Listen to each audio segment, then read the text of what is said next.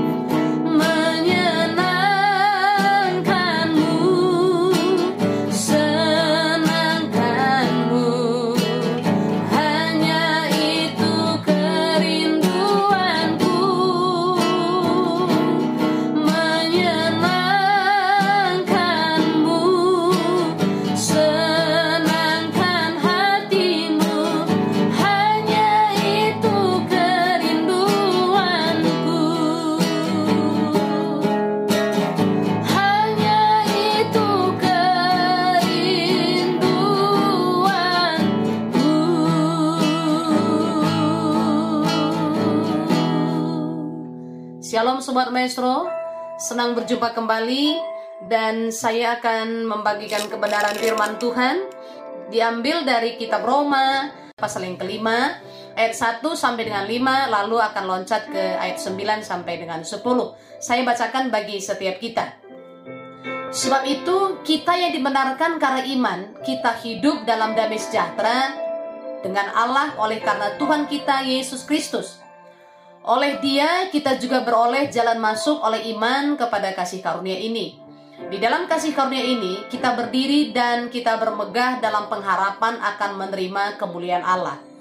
Dan bukan hanya itu saja, kita malah bermegah juga dalam kesengsaraan kita karena kita tahu bahwa kesengsaraan itu menimbulkan ketekunan dan ketekunan menimbulkan tahan uji dan tahan uji menimbulkan pengharapan dan pengharapan tidak mengecewakan karena kasih Allah telah dicurahkan di dalam hati kita oleh Roh Kudus yang telah dikaruniakan kepada kita. Ayat 9. Lebih-lebih karena kita sekarang telah dibenarkan oleh darahnya, kita pasti akan diselamatkan dari murka Allah. Sebab jikalau kita ketika masih seteru diperdamaikan dengan Allah oleh kematian anaknya, lebih-lebih kita yang sekarang telah diperdamaikan pasti akan diselamatkan oleh hidupnya. Demikian firman Tuhan, saudaraku. Berbahagialah setiap kita mendengarkan firman Tuhan, terlebih lagi melakukannya dan Roh Kudus akan mampukan saya dan saudara untuk melakukannya. Puji Tuhan, saudara. Nah, saya akan berikan tema kembali, saudaraku, adalah ketaatan. Di bagian kedua, kita akan belajar dari kitab Roma pasal yang kelima ini, saudaraku, apa yang menjadi latar belakang dari kitab Roma pasal yang kelima ini? Rasul Paulus mengingatkan setiap orang yang sudah dibenarkan maka hidup oleh iman. Dan iman dalam Kristus itu yang memberikan keselamatan. Sekali lagi saudara latar belakangnya adalah Rasul Paulus mengingatkan setiap orang yang sudah dibenarkan maka hidup oleh iman dan iman dalam Kristus itu yang memberikan keselamatan saudaraku semuanya. Nah, Bapak Ibu, kalau kita melihat atau kalau kita menyelidiki kitab Roma yang pasal kelima ini saudara, maka di sini ada kata pengharapan, ada kata kesengsaraan. Kesengsaraan itu menimbulkan ketekunan. Kenapa? Kalau kita menghadapi sebuah kesengsaraan saudara, kita harus lulus sampai kepada ketekunan supaya kita menjadi pribadi yang tahan uji. Sebab ketika kita menjadi pribadi yang tahan uji, maka di situ pasti ada pengharapan. Dan pengharapan di dalam Kristus itu tidak pernah mengecewakan. Saudara, pengharapan di sini ini nggak bicara tentang pengharapan dapat rumah, pengharapan dapat mobil, sakit disembuhkan, bukan ke arah sana intinya. Tapi pengharapan di sini adalah keselamatan, kehidupan yang kekal kita jadi begini. Ayat 9 berkata, lebih-lebih karena kita sekarang telah dibenarkan oleh darahnya, kita pasti akan diselamatkan dari murka Allah. Jadi keselamatan yang Tuhan berikan kepada saya dan Sobat Mesro itu adalah dari murka Allah, dari kesengsaraan yang begitu hebat nantinya, saudara. Memang dalam di bumi ini juga kita sudah mengalami banyak aniaya. Sekarang hari-hari ini juga kita banyak mengalami uh, yang namanya uh, masalah, persoalan. COVID-19 belum belum selesai sampai hari ini, saudaraku semuanya. Tetapi bukan ini menjadi persoalan intinya. Persoalan intinya adalah kita diselamatkan dari murka Allah. Makanya tadi kembali saya uh, bagikan saudaraku, saya ingatkan kembali bahwa Rasul Paulus itu mengingatkan setiap saya dan saudara yang sudah dibenarkan, kita harus hidup, maka kita hidup oleh iman kan? Imannya itu bukan iman dalam dalam hal yang lain, tapi iman dalam Kristus. Karena iman dalam Yesus yang memberikan keselamatan bagi saya dan Sobat Maestro. Jadi berdasarkan penguraian di atas saudara, maka ketaatan Kristus itu membuahkan bagi orang percaya atau ketaatan Kristus itu menjadi sebuah pengharapan bagi setiap kita saudara. Kenapa? Karena pertama, poin pertama adalah dibenarkan. Saya dan Sobat Maestro dibenarkan. Itu karena pengorbanan Yesus. Satu-satunya karena pengorbanan Tuhan Yesus. Bukan karena kita jago melakukan hukum Taurat. Hukum Taurat itu saudara ada 613 sampai 615 poin. Satu kita gugur melakukannya, maka secara keseluruhan itu semua gugur. Dalam kitab ulangan, kitab imamat, kitab bilangan, nah di situ tercantum semua hukum Taurat. 613 sampai 615 poin.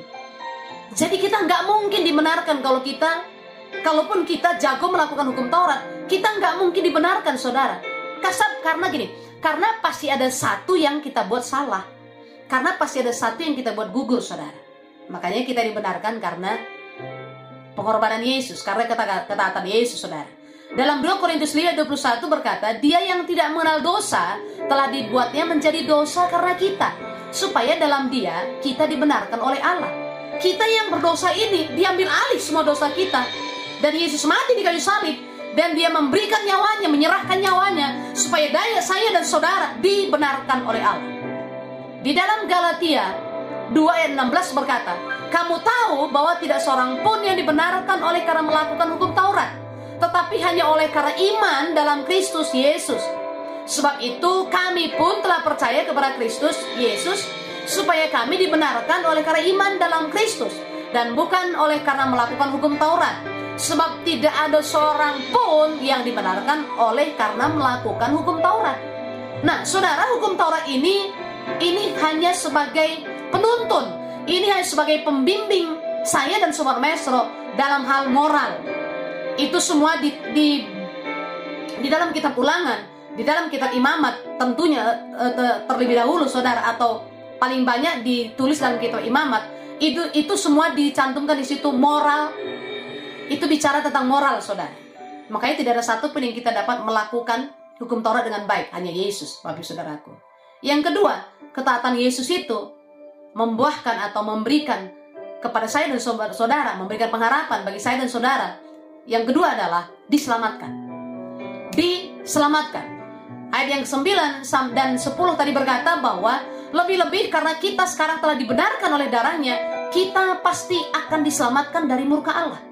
Sebab jikalau kita ketika masih seteru diperdamaikan dengan Allah oleh kematian anaknya. Lebih-lebih kita yang sekarang telah diperdamaikan pasti akan diselamatkan oleh hidupnya, oleh hidup Yesus. Saya dan Sobat Maestro diselamatkan. Makanya poin pertama tadi saya bagikan adalah dibenarkan. Poin yang kedua, diselamatkan. Ada sebuah lagu berkata begini kan? Karya terbesar dalam hidupku Pengorbananmu yang selamatkanku. Jadi saya dan saudara diselamatkan karena pengorbanan Yesus. Karena Yesus mati kayu Yang percaya katakan amin saudara.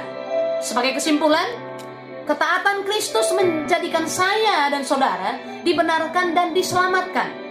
Oleh, oleh karena itu, kesengsaraan itu adalah sebuah kendaraan, persoalan, masalah, sakit penyakit, bangkrut, atau apa saja yang sedang kita alami.